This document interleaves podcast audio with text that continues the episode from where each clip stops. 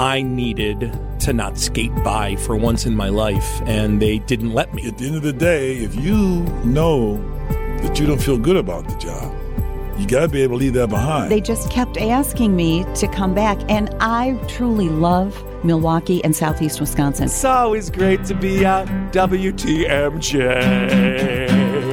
This is WTMJ Conversations. Welcome to WTMJ Conversations. I'm your host, Libby Collins. Anwar Floyd Pruitt is an interdisciplinary artist from Milwaukee, and he focuses on community art, puppetry, and mixed media portraitures. He's also the second artist in residence at St. Kate the Arts Hotel. But Anwar isn't your run of the mill artist. Today on Conversations, we're going to find out what makes him so unique. And Anwar, you grew up right here in the city. I did, yeah. I'm a Milwaukee native. When you were a kid, were you one of the kids that drew all the time? Were you just somebody who wanted to create? That is such a funny question. I was not, but I surrounded myself with friends who did. I was a jock. Wow. And, you know, as, a, as a child, I was always good at sports.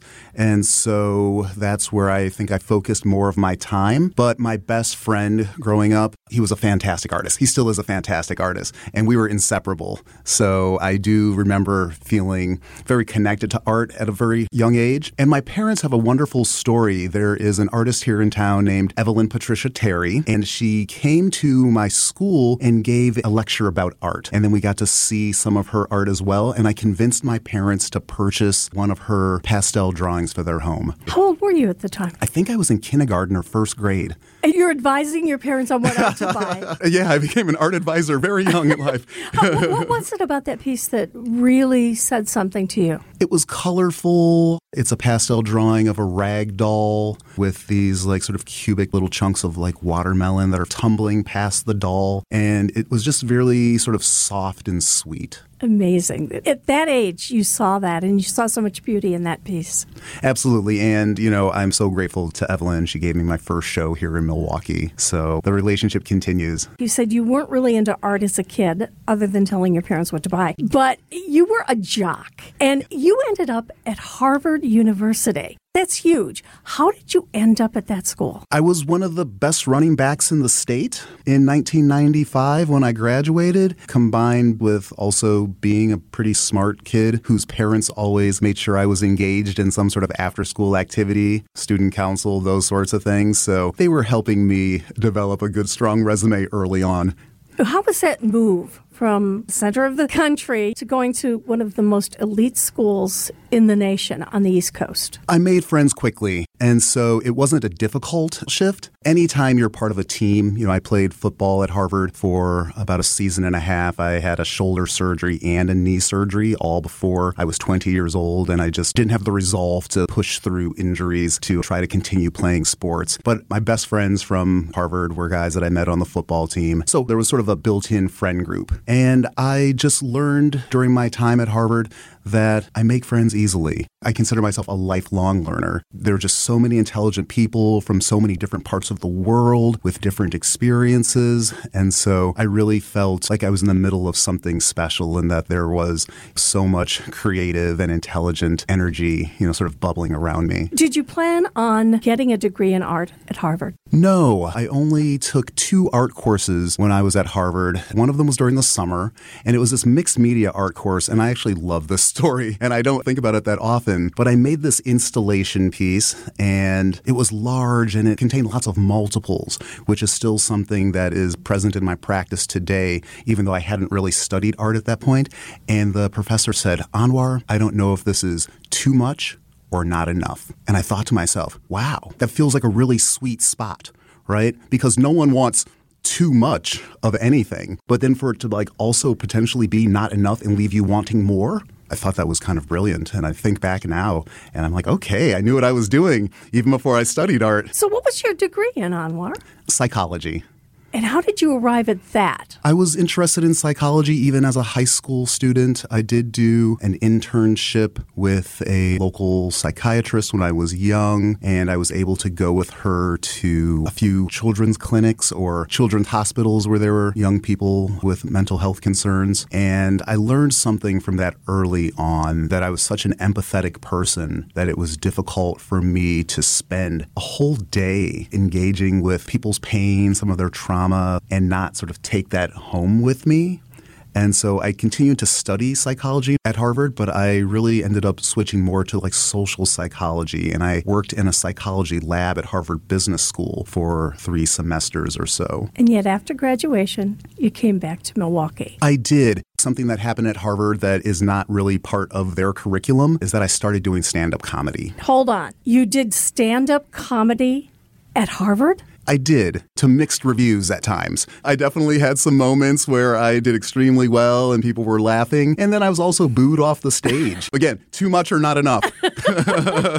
How long did you do that? I did stand up for you know, those probably last three years of college. Started when I was a sophomore. And then when I moved back to Milwaukee, I did stand up comedy here as well. But I found myself engaged in another creative endeavor, filmmaking. And that really sort of took over so much of my creative time. And here I was surrounded by a bunch of wonderful, wonderfully talented and fun loving colleagues, many of them who went to Milwaukee High School of the Arts. And so they had kind of gotten a jump start on their art careers by studying art even in middle school and high school and I learned so much from them. I was a producer on that film. It was what a low budget a low budget horror film called Heebie Jeebies. and it's not to be confused with the Heebie Jeebies that had a worldwide theatrical release and maybe even spawned a sequel. Our Heebie Jeebies was distributed to multiple countries, translated into multiple languages, but a critical mass of people never saw it. So here you are back in Milwaukee. You're doing that. You have a psychology degree yes. from Harvard at this point. Your parents must have been scratching their heads. uh, yes, I think even still they scratch their heads a little bit, but they have been so supportive, and I'm eternally grateful to them. My mother always said, follow your passion, and success will be there. I'm like a yo yo, and Milwaukee is the hand. Coming up on WTMJ Conversations. His eyes looked at me like, you're wasting my time. Anwar Floyd Pruitt talks about a celebrity encounter in New York City. You're listening to WTMJ Conversations. Welcome back to WTMJ Conversations. I'm your host, Libby Collins. Let's go back to our conversation with Anwar Floyd Pruitt, the second artist in residence at St. Kate the Arts Hotel. I was the Chivas Regal brand ambassador for New York City, and that was quite a job. It was really exciting. I got to travel all over the city in different boroughs, spending thousands of dollars every night. With Chivas, on, yeah. With, on Chivas Regal, and I, we were promoting the Chivas 18. I get back to Milwaukee and I tell people I was giving drinks away. Sometimes people said no. And everyone looked at me like I had two heads. What? People turn down free drinks? And I said, yes. You know, I would offer them a glass of Chivas 18, and someone would say, well, I'm a single malt person, or I only drink Johnnie Walker. Well, it was and New York. Exactly. Exactly. You, you must have run into some interesting people. Oh, my goodness. I have so many stories. And, um, you know, luckily I wrote many Any celebrities? I did run into some celebrities. One time when I was working for a marketing company and the client was Miller Brewing, I was delivering cases of Peroni Italian beer during Fashion Week. I couldn't find parking anywhere. And so I said, well, I'll only be a couple minutes, right? So I get out of my van, I load up the dolly, I wheel it into maybe it was like Dolce Gabbana or someplace that Peroni was supporting for Fashion Week. And when I came back, there was a man standing in front of my van and he looked a little perturbed. He said, I said, Oh, I'm so sorry, I'm leaving. But it wasn't his car that I parked in, he was the driver. And then I look in the back seat and it is Adam Sandler. Wait, you took Adam Sandler's parking space. I parked him in. And when I looked at him, my eyes got so big, like, you're Adam Sandler. And his eyes looked at me like, you're wasting my time. now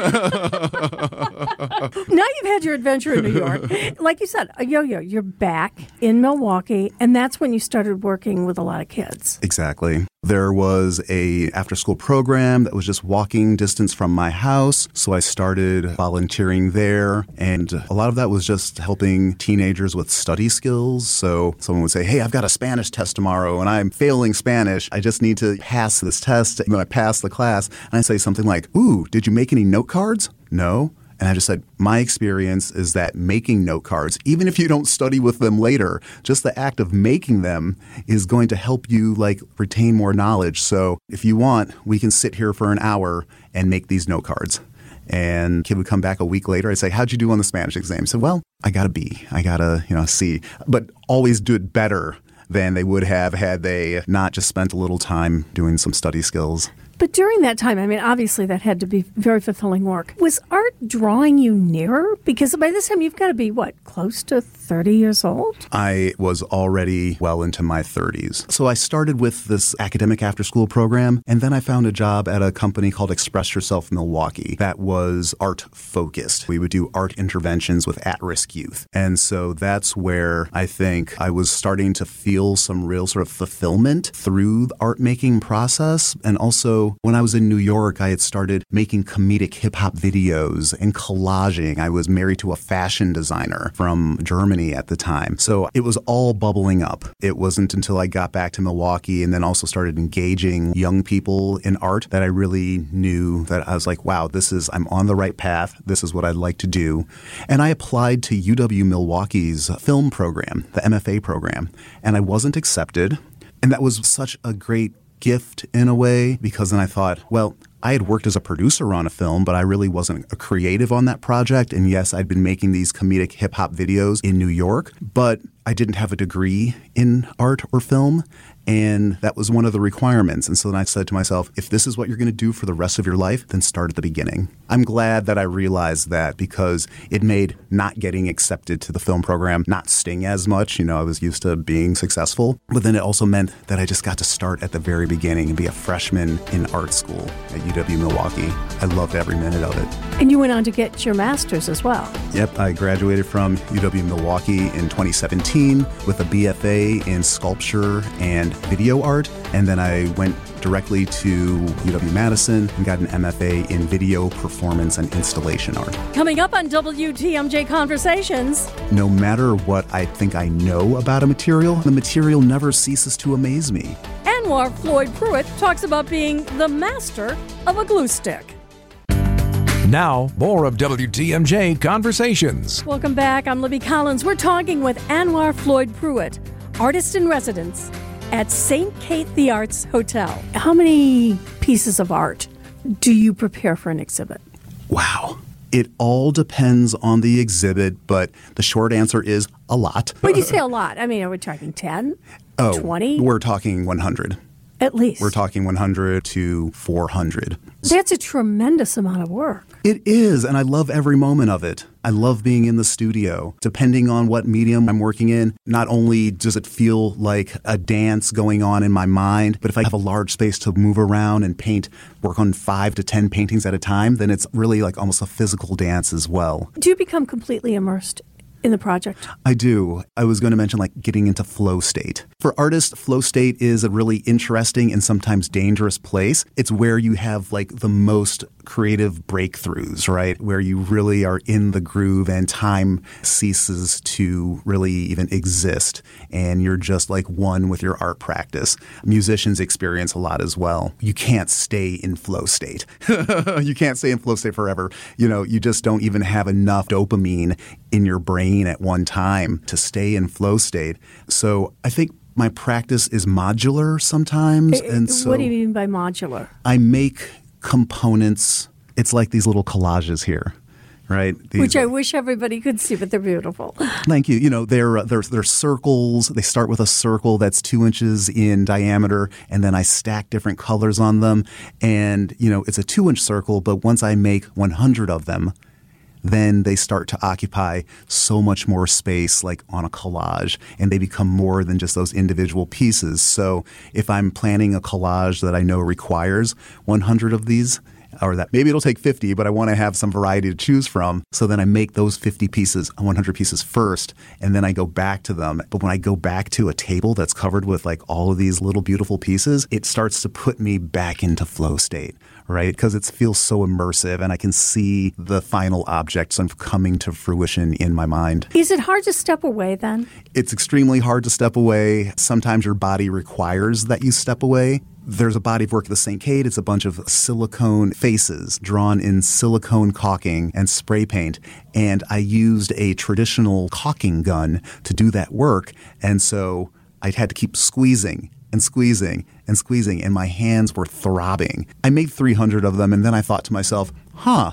I wonder if they make an electric silicone caulking gun. And I got online. One hour later, I've arrived back at my studio from Home Depot with the battery powered caulking gun. Do you feel as fulfilled as an artist using something like that, an implement, versus when you're just doing it by yourself? Depending on where one is in not just their career, but if you have a show coming up in two weeks, then you follow the path of least resistance to get the work done. But when you're in your studio and you're experimenting and learning new things, then, you know, I'd say it's often best or most fulfilling to take the slow path, really get intimately acquainted with the materials and the processes, because no matter what I think I know about a material, and I work with paper, right? So everyone, you know, kind of knows what paper, uh, how paper works. But you do things with paper I could never do.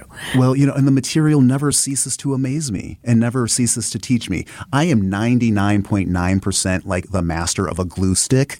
but there is that 0.1% of glue sticks that can still teach me something and make my art do something that I hadn't previously anticipated or planned. You have found ways of visiting places that I don't think most people think of. And you create art. For example, you've used DNA as an art form. How did that come about? I use DNA as a reference point. I haven't actually done any art in any laboratories, but when I was doing the youth work, I did a fair amount of work with incarcerated youth. And it made me start thinking about each of our individual senses of agency and who tells our stories and whether we're going to tell our own story or let someone else tell our story. And I think that looking at self portraiture, looking at my own family, was a great way for me to explore some broader universal ideas and things that we can all sort of relate to. And so the deepest dive into like my family or into ancestry, it felt like, you know, the genetic testing, the 23andMe, getting that decoded, and then looking at the scientific representation of decoded genetics and taking inspiration from that. You know, if you've had those tests done, they send you back a poster that has like all these different colors on it, and all the colors represent something, but it's almost like an exploded rainbow or something. Coming up on WTMJ Conversations, I said, well, I want to facilitate a people powered kinetic sculpture. artist Anwar Floyd Pruitt talks about puppets. You're listening to WTMJ Conversations. And I'm Libby Collins. Our guest today is Anwar Floyd Pruitt. He's the second artist in residence at St. Kate the Arts Hotel. You've also visited art through something called the Retina Records. Retina Records Self Portraits of a Time Traveler was an exhibition that was at St. Kate the Art Hotel, curated by the Museum of Wisconsin Art. And it was the second body of work that I made that was largely about that really deeply sort of integrated ideas of science into the work. And I would say that, you know, speculative fiction or science fiction. And when preparing for Retina Records Self Portraits of a Time Traveler, one of the big ideas was the idea of using a mirror and that sort of infinite reflection. You know, if you put two mirrors face to face, then they just sort of, that reflection keeps going back and forth. And I thought, well, what about when one of those mirrors are the human eyes and then the reflection is going back and forth and just imagining getting lost in that infinite reflection. And that's where, you know, that's where I found myself sort of traveling back in time, back through DNA. When you visit a theme like the Retina Records or using DNA in your art, is it when you're finished, you're finished? After you've done this project, it's like, okay, this is complete. Now I'm moving on to the next thing.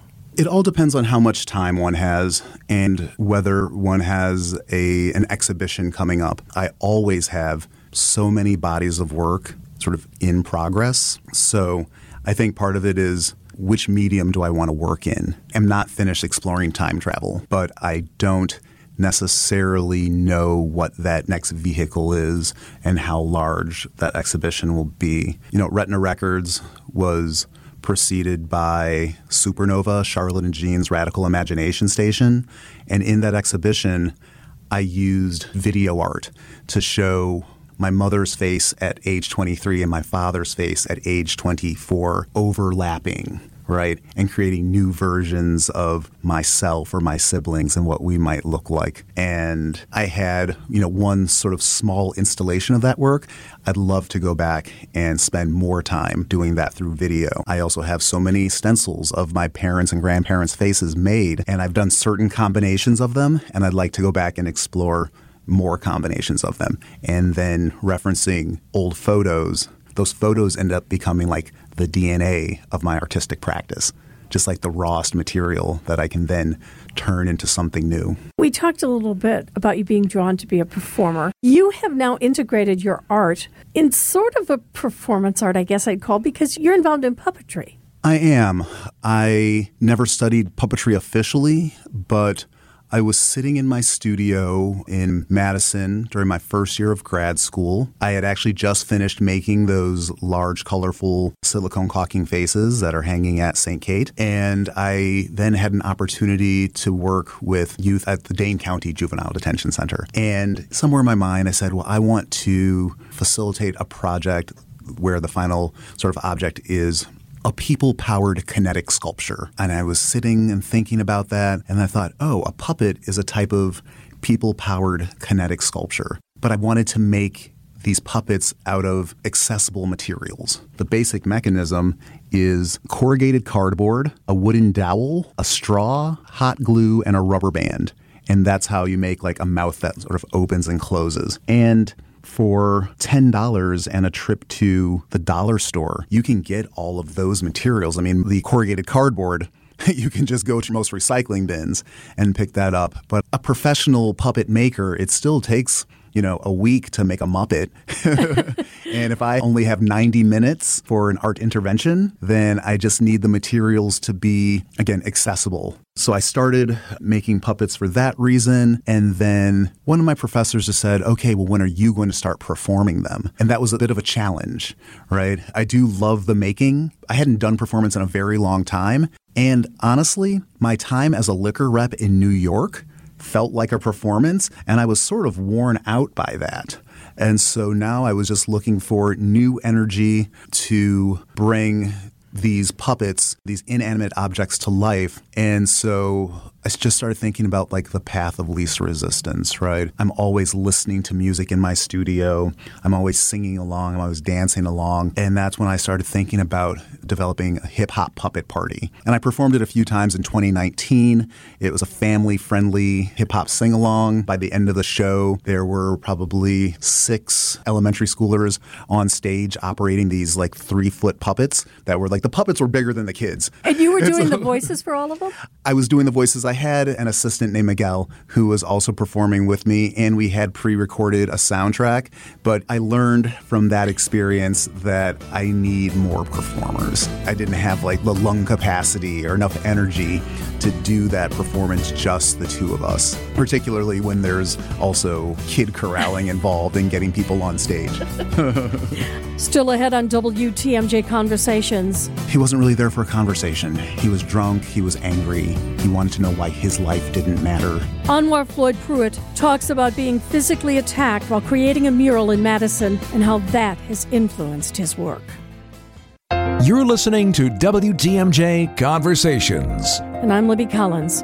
Our guest today is Anwar Floyd Pruitt, artist in residence at St. Kate the Arts Hotel. This is probably emotional for you, but in Madison, you were creating a mural and you were attacked. Yeah. You were just into your art, you weren't bothering anybody, you were just painting a mural. What happened?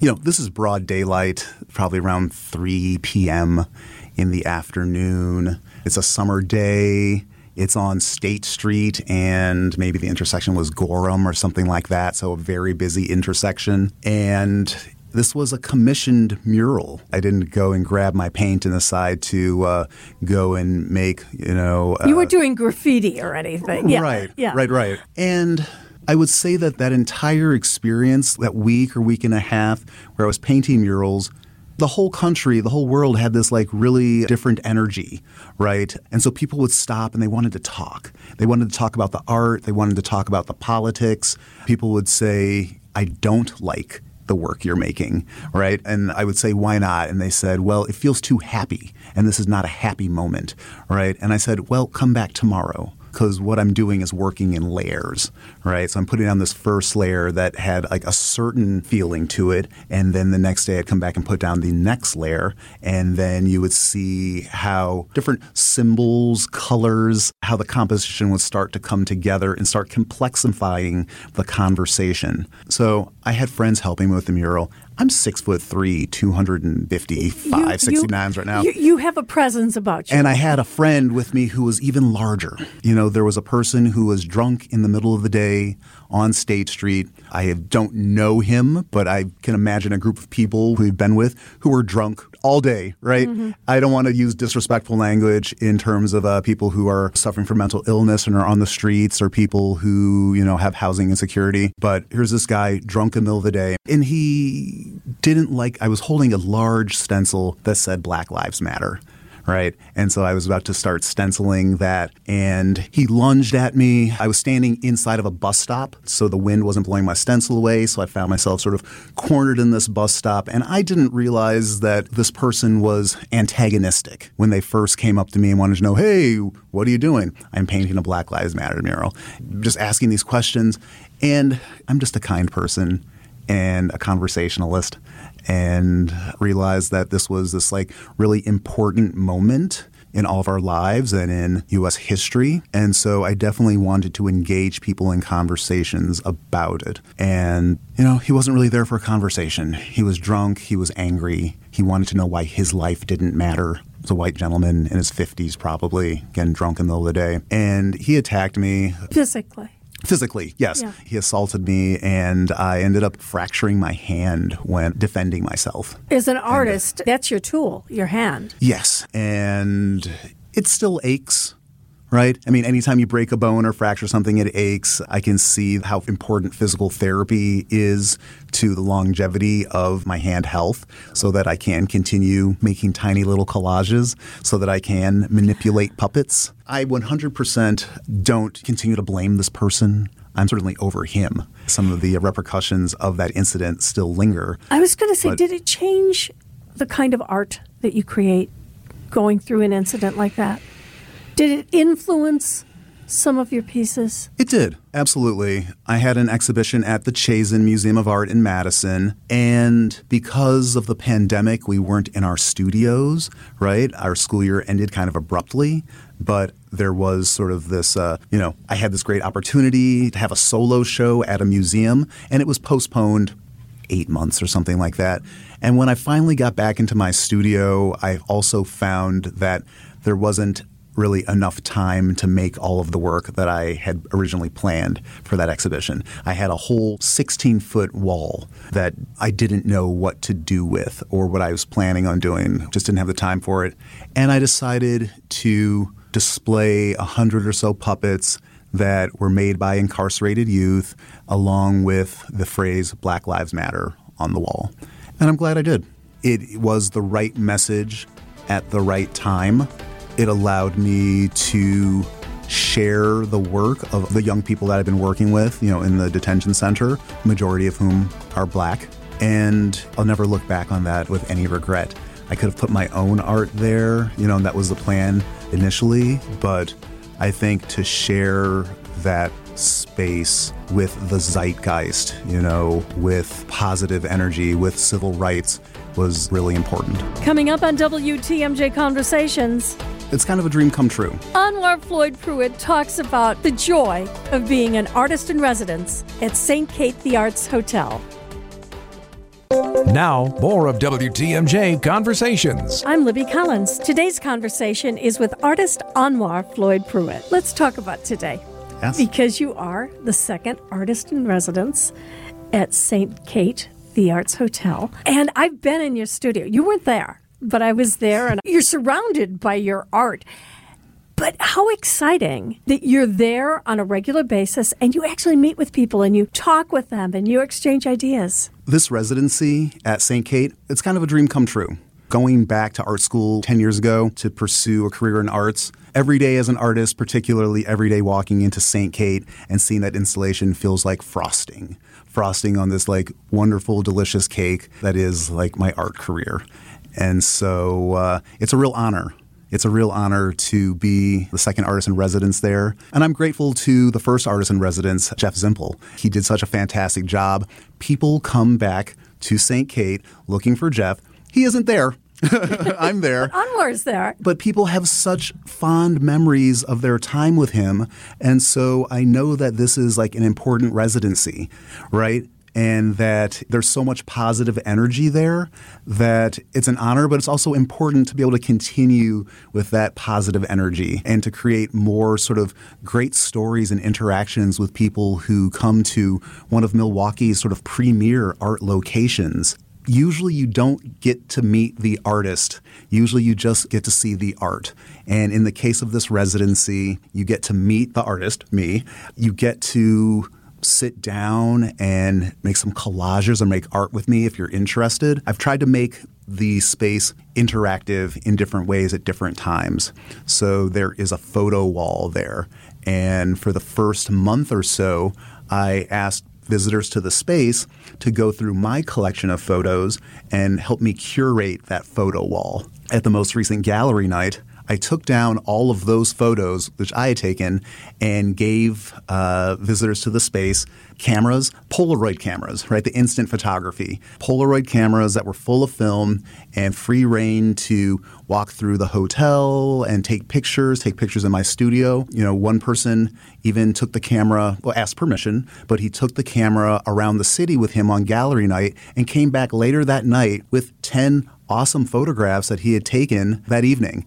And so there's always something to do in the space. Tell me about this super swag make and take gift away. So, if you come to the space, you'll see that it is nearly covered floor to ceiling in artwork, but the studio is 18 feet tall which is a real gift. It it's, it's often, a huge space. It isn't often that you get to uh, see your work at 18 feet tall, but down around six feet tall and lower on one of the walls is I call it the super swag make and take gift away wall. They're small collages that are either wearables or magnets or little ornaments and people are welcome to come in and make a collage and exchange the collage they make for something that is on the Super Swag Make and Take Gift Away wall. Or if you don't have time to make a collage, you're always welcome. Well, I always invite you to take a piece of super swag with you from the super swag make and take gift away wall. well, St. Kate is such a phenomenal gift to the city of Milwaukee. And the fact that you're there, the artist in residence, until when? I will be there through August of 2024. So you'll be there for a while. Yes. And on one day a week, at what time? The best time to come and visit me is on Saturdays between 10 a.m. and 8 p.m. I am there on weeknights as well, but Saturdays are my favorite. It's just you settle in for a long stretch. You get a wonderful variety of people who are visiting the hotel. It's really heartwarming how many parents will bring their kids on staycations to St. Kate just because their child is a budding artist. And I've had kids stop into the studio and sit in collage with me for an hour. There's always these beautiful weddings taking place at St. Kate, and it's been a real honor for wedding parties to want to come into my studio and take wedding photos, have my art and my studio as part of their memories of very personal and warm occasions. There are multiple galleries at St. Kate. And so, in addition to coming and meeting with me, there are fantastic art exhibitions by the Museum of Wisconsin Art, as well as the curator in residence, Shane McAdams. I give a tour every Saturday around 5:30. So a person should go to St. Kate's website and sign up for that tour. But, you know, the curator in residence, Shane, gives a tour every Friday around that time. There's so much art activity. And the seed collection that Greg Marcus and Linda Marcus purchased for the hotel is fantastic. You know, you've got international blue chip artists represented in their seed collection, as well as some of Milwaukee's most prominent artists. As we said, it's a phenomenal place, and Anwar Floyd Pruitt is the artist in residence at St. Kate, the Arts Hotel, until August of 2024. Anwar, what a pleasure to have you here. Libby, thank you so much. It's been really fun speaking with you today. We've been talking with Anwar Floyd Pruitt. He, of course, is the second artist in residence at St. Kate the Arts Hotel. But he has such an interesting story as to how he went to Harvard, got a psychology degree, and didn't really get involved in art professionally until he was well in his 30s. Now, if you joined us late and you want to hear the entire conversation with Anwar, go to WTMJ.com and share today's show with your friends and family. You'll also find a partial transcript courtesy of eCourt reporters. For WTMJ Conversations, I'm Libby Collins.